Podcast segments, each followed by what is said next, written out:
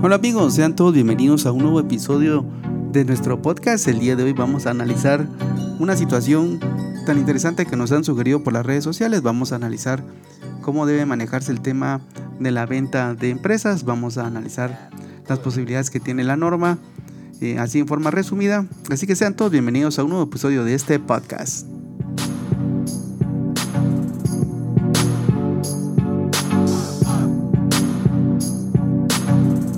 Bueno, muy bien, y muchísimas gracias a las personas que nos hacen las sugerencias por las redes sociales.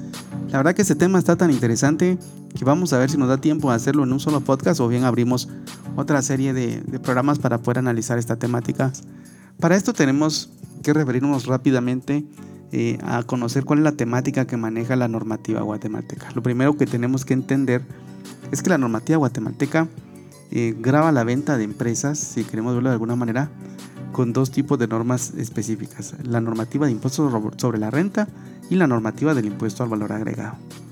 Vamos a ir evacuando cada una de estas normas para entender cómo se debe manejar el tratamiento contable de la venta de empresas. Arrancamos primero con en el impuesto sobre la renta, y ahí tenemos que conocer primero qué es lo que vamos a manejar. Si vamos a vender, por ejemplo, la venta de unas acciones, o bien si vamos a vender en forma total una empresa, o bien si vamos a vender solo activos y pasivos. Pues lo primero que establece la norma es que se debe de establecer si existe una ganancia o una pérdida de capital. Recordemos que vender acciones pues seguramente no serán del giro normal de las empresas ni de los accionistas, así que los accionistas tendrán que determinar si existe o no ganancia de capital en la transacción.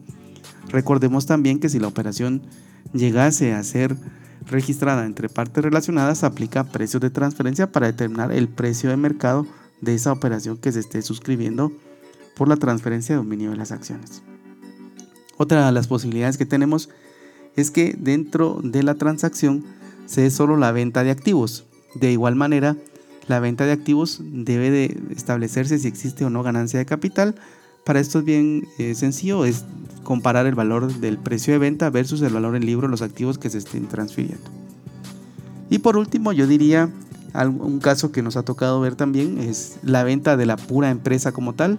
Por ejemplo, si yo tengo la empresa A con una patente B y yo quiero vender la patente B como empresa, recordemos que eso es algo totalmente diferente a la sociedad, sino que estoy vendiendo solo la empresa, como por decir algo que se estuviera vendiendo, si lo decimos así muy coloquialmente, si fuera como estar vendiendo el nombre comercial, pues entonces en este caso se debería determinar cuál es el valor de ese nombre comercial. Ahí tenemos un problema porque normalmente las empresas como tal, cuando hablamos de nombres comerciales, cuando las marcas son desarrolladas internamente, pues no tienen un costo específico más que el costo que han tenido las empresas por haber desarrollado toda esa labor por tantos años. Alguien podría llamarle a eso un derecho de llave o bien un valor intangible, pero se debe documentar cuál es el valor de venta y sobre ese precio de venta entonces calcular la ganancia de capital. Recordemos que la ganancia de capital para los residentes es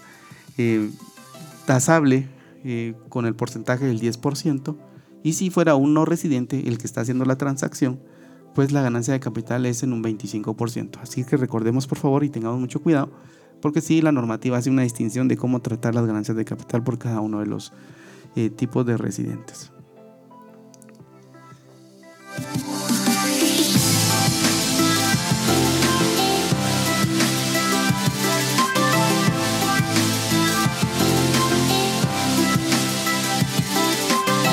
Bueno, y ahora nos vamos a ir a la ley del impuesto al valor agregado. Aquí tenemos que conocer varias situaciones respecto a cómo manejar el tema de este tipo de transacciones. Ya hablamos de la venta de acciones.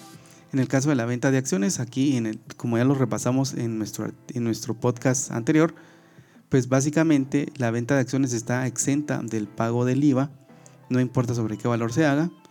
En el caso de la venta de las empresas, esas no, porque serían derechos. En ese caso, la venta de las empresas estaría sujeta al 12% del valor agregado. Recordemos que, como en el ejemplo que veníamos platicando, ahí prácticamente lo que estaríamos vendiendo sería, entre comillas, un derecho de llave por vender esa empresa, esa patente de empresa que estaríamos vendiendo y transfiriéndole al nuevo comprador.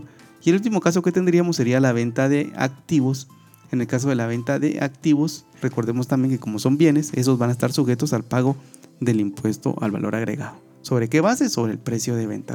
Recordemos por favor que el precio de venta es el que nos va a guiar como base para el pago de este impuesto.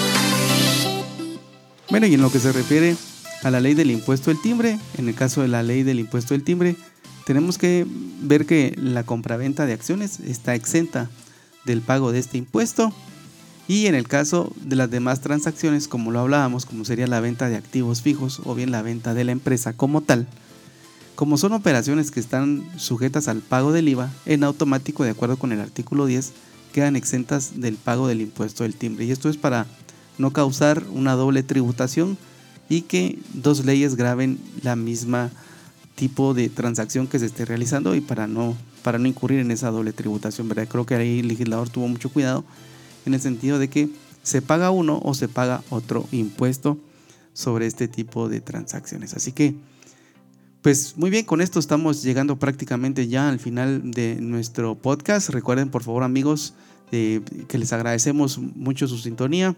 Tenemos más de 100 capítulos para ustedes en nuestro canal Impuestos y Negocios. Recuerden, mi nombre es Edi Pérez. Si necesitan comunicarse conmigo, mi correo electrónico es edi.perez@gt.gt.com, o bien nos pueden seguir en todas nuestras redes sociales. Ahí tenemos una cantidad de información interesantísima para todos ustedes, para que puedan seguir creciendo en lo que se refiere a todo el tema tributario. También los invitamos a que se suscriban a nuestro canal de YouTube, donde estamos subiendo constantemente información, videos. Y también para las personas que quieran información más personalizada, tenemos nuestro canal de Patreon, donde ustedes pueden encontrar una cantidad de cursos totalmente disponibles para ustedes por una suscripción. Así que espero que estén muy bien, cuídense. Recuerden que el Omicron todavía sigue allá afuera, hay que tener muchísimo cuidado. Un abrazo para ustedes y sus familias. Chao.